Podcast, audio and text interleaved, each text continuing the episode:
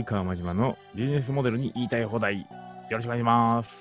お願いします。はい、いつも通りナビナビゲーターのマジと、えー、及川さんと、はい。よろしくお願いします。はい。今回は、えーなんかあります？そうですね。あの、まず最初に、ちょっと、まあ、今回3回目ということで、1回目と2回目ちょっと聞いてみたんですけど、僕も。うんうんうん。なんかやっぱ自分の声を聞くのは恥ずかしいなと思って。ああ、まだそのフェーズか。そうそう。で、あとは、なんか、どっちかっていうと、真島さんがコメンテーターみたいな感じを、ないかなって。ナビゲートしてない？そうそう、どっちかっていうと、僕がナビゲーターに近いような感じので2回やったかなみたいな。なるほどね、確かに。名称、名称問題。そうそうそうそう。あの笑い飯的にどあの どっちもボケができる、どっちかが突っ込むみたいな、そういう感じなのかなって。なら歴史記念博物館みたいな、何やったっけ？そんなんあるよね。そうそうそうそうお前、ボケやるから俺が突っ込むわみたいな。変われ、変われってやつそうな。そういう感じなのかなっていうのをちょっとね。ーなるほど。うんまあ、じゃあそういう形でまあお互いにこう案出し合いながらやっていければなと思はい今回何かありますか？今回、あのね、ちょっとこの間、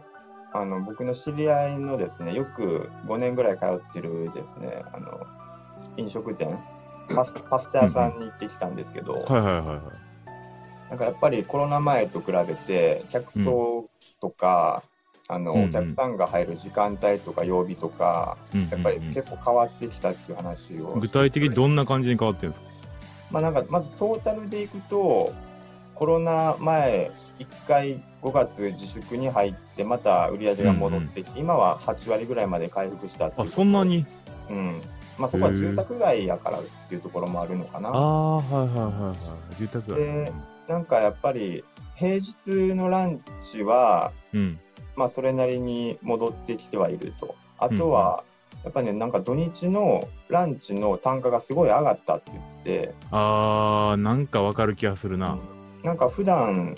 あの多分あんまり外に食べに行かへん人がちょっと土日贅沢しようかみたはいいなので、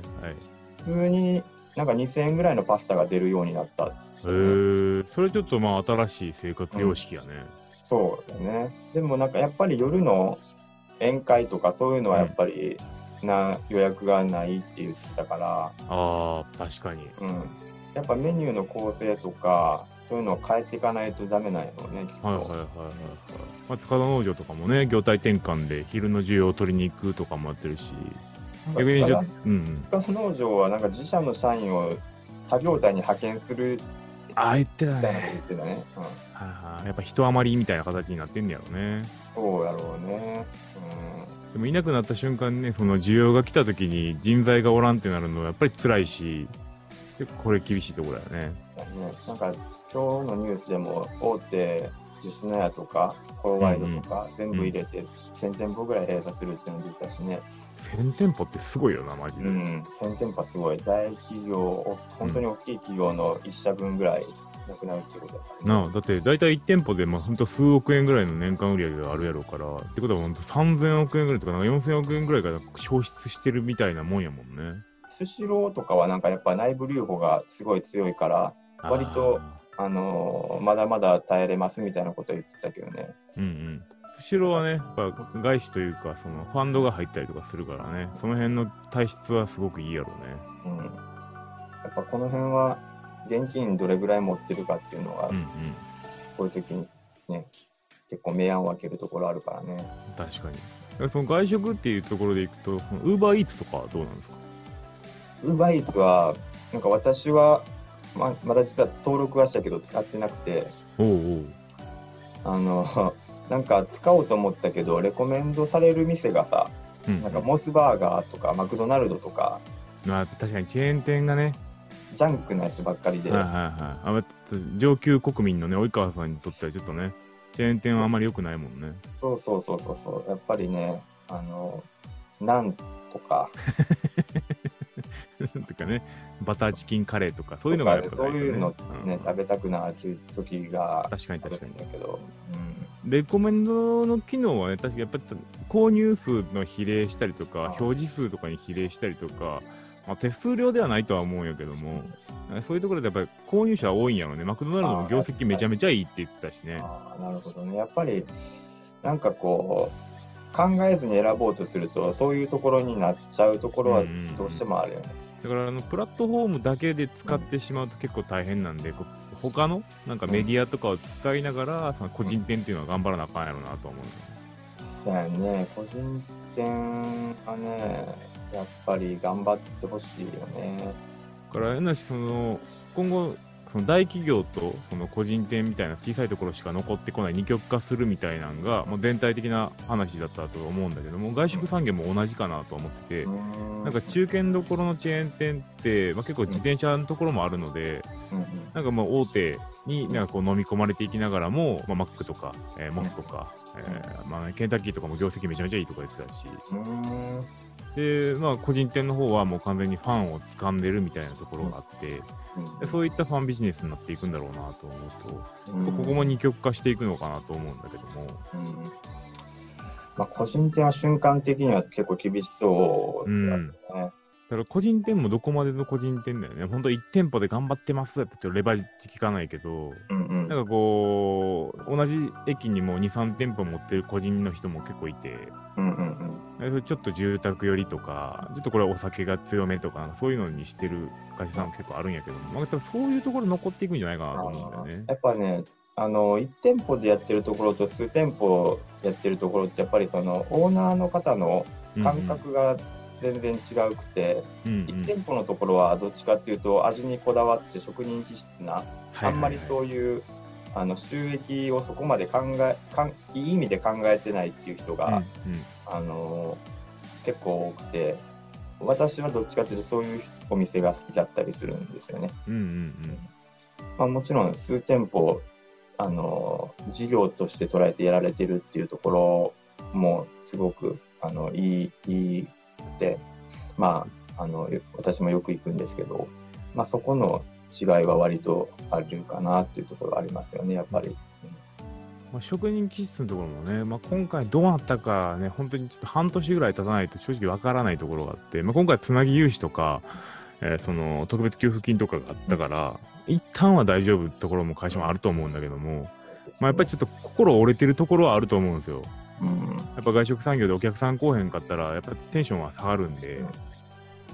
まあ、エリアにもよるそうですよね、やっぱり恵比寿とか赤坂とか新橋とか、ああいうところはかなり打撃を受けてるみたいですけど、うんうん、住宅地は割と割と戻って100%までとは言わないけれども、あのちゃんとしてるところは7割、8割、9割とか、コロナ前に比べて戻ってきたりとかするみたいなんで、うんうん、なるほど頑張ってほしいですよね。あの頑張ってほしいと同時に私も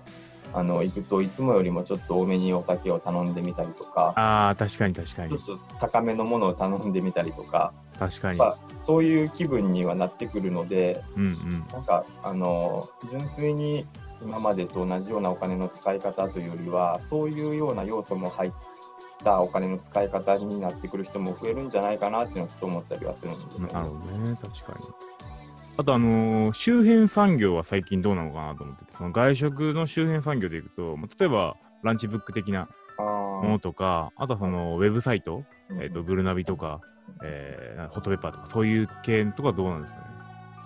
えーと、パスポート系はそもそも掲載する店舗が減ったりとか、うんうんうん、そういうのがあるから、なかなかあのちょっと難しいところあるんじゃないかなとは思うんですけど、うん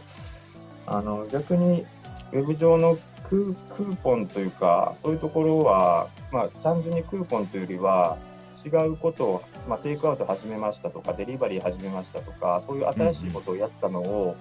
広めていきたいとか、認知させたいっていうお客さんは、お客さんというか飲食店さんは多いので、そういう意味では需要はあるんじゃないのかなと思いますね。うんうんうん最近だとグルナビやったっけな、その在宅を延長するみたいなとか、なんかオフィスを4割減するとかって言って、なんかよりこう現場にやっていくのか、それともこうリストラなのか、どういう感じなのかなと思ったけど。あなんか飲食店のところは、本部はでもやっぱりあの国が7割テレワーク推奨っていうのもあって、やっぱ7割っていうところを目標目標というか目安にして出勤されているところは多いですよね。うんうんまあ、飲食店であれ、まあ、本部はそういうことなんですそうだね、そうですね。まあ、現場はどうしても、あの、出勤をすることになってると思うけど、ただ、店も時短だったりとか、はいはいはいうん、そういう形でやっているので、うん、なるほどね。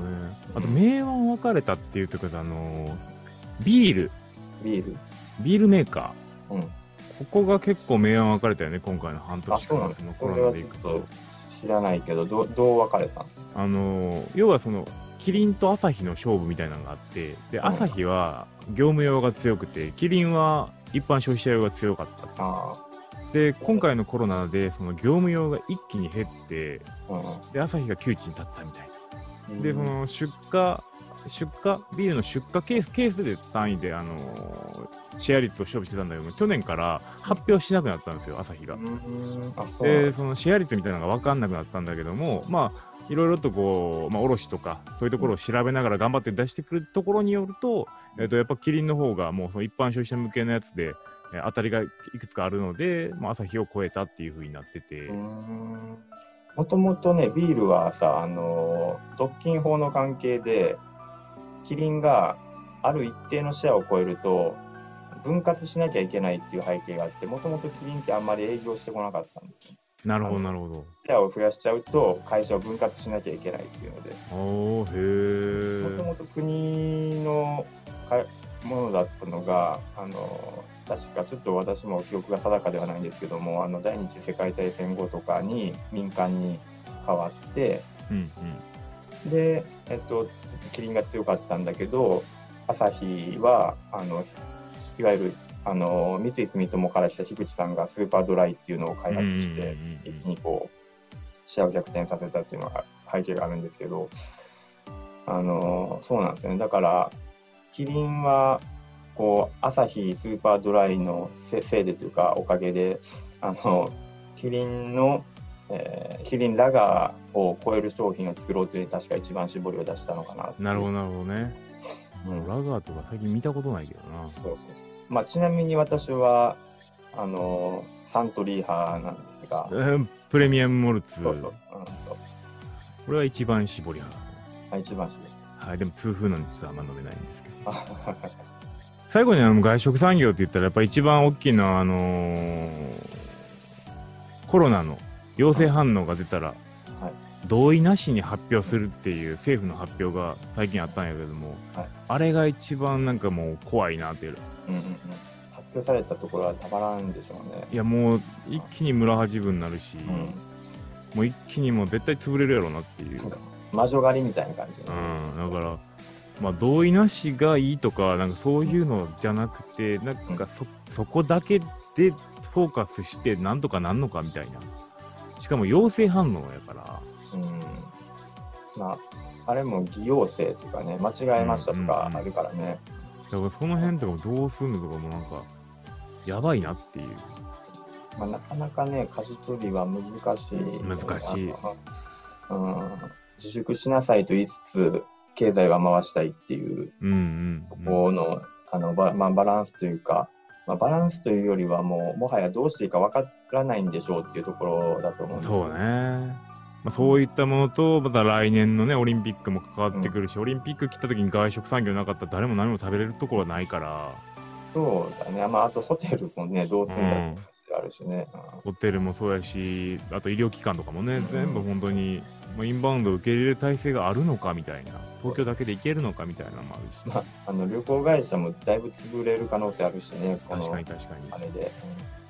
で逆にあの、満員電車問題っていうのは、なんか、せーのでみんなリモートしてね、10割リモートしてくださいって言ったら、なんか、満員電車なくなる気がするんで、で逆にオリンピックは大丈夫な気がしてる、まあそういう。リモートのね、文化は根付いたところあるもんね。あるあるある。なんかもう本当に朝8時からミーティングしましょうっていうのを平気で言ってくる人もいるし。あとはその訪問しなくなったので、こう割と最近気づいたのが、移動時間にその訪問先へのこうモチベーションみたいなのを上げてるっていう。ああ、なるほど、なるほど。うんうんウェブ会議だとギリギリまでちょっとモチベーションが高くならずに、はいはいはい。結構こう切り替えが割と難しいところはあああ、あるね。特にそのギリギリまで違うミーティングしてさらにポンってこう切り替わっていく時だともうちょっと頭追っつかない時があってもうなんか10分ぐらい雑談で終わる時もある急に画面が出てきて、はい、よろしくみたいな、そのなかなかそういうテンションになりづらい。難しいよね。やっぱこう新しい営業の生活様式もあるよね。ね、今までだとそう受付のところに行って、うん。少々お待ちくださいっていう言われてる間に、会社のなんか、なんていうの、置物とか見ながら、あこういうことやってるんやみたいな、なんかねそういうのがあったけどね。クリエイティブ置いてあってそれを一旦見て事例を調べてきたかのように言うみたいなのもねあってあとちょっとした緊張感もあるからこうドーパミンみたいなのも出てくるからね。いいんやけども。ちょっとそういうのがないっていうので、えっと、もしかしたらクロージング率も下がってるかもしれないね。そうそうそう。なんか家にいながら話すことが多いから、そういう家の気分でこう喋ってしまいそうになるときは わかるわ。なるほど。ということで今回のビジネスモデルは外食産業というところで、はい。なんか言い残すことはないですか？あそうですね。ちょっと私が行ってるお店は、引き続きなんとか頑張っていただきたいなと思っております。ちなみに何ていう店に行ってるんですか？それはね、私が言うとお客さんが増えすぎて困るかなと思って、後でこっそりと、はい。ありがとうございます、はいではまたよはい。よろしくお願いします。ろしくお願いしますはい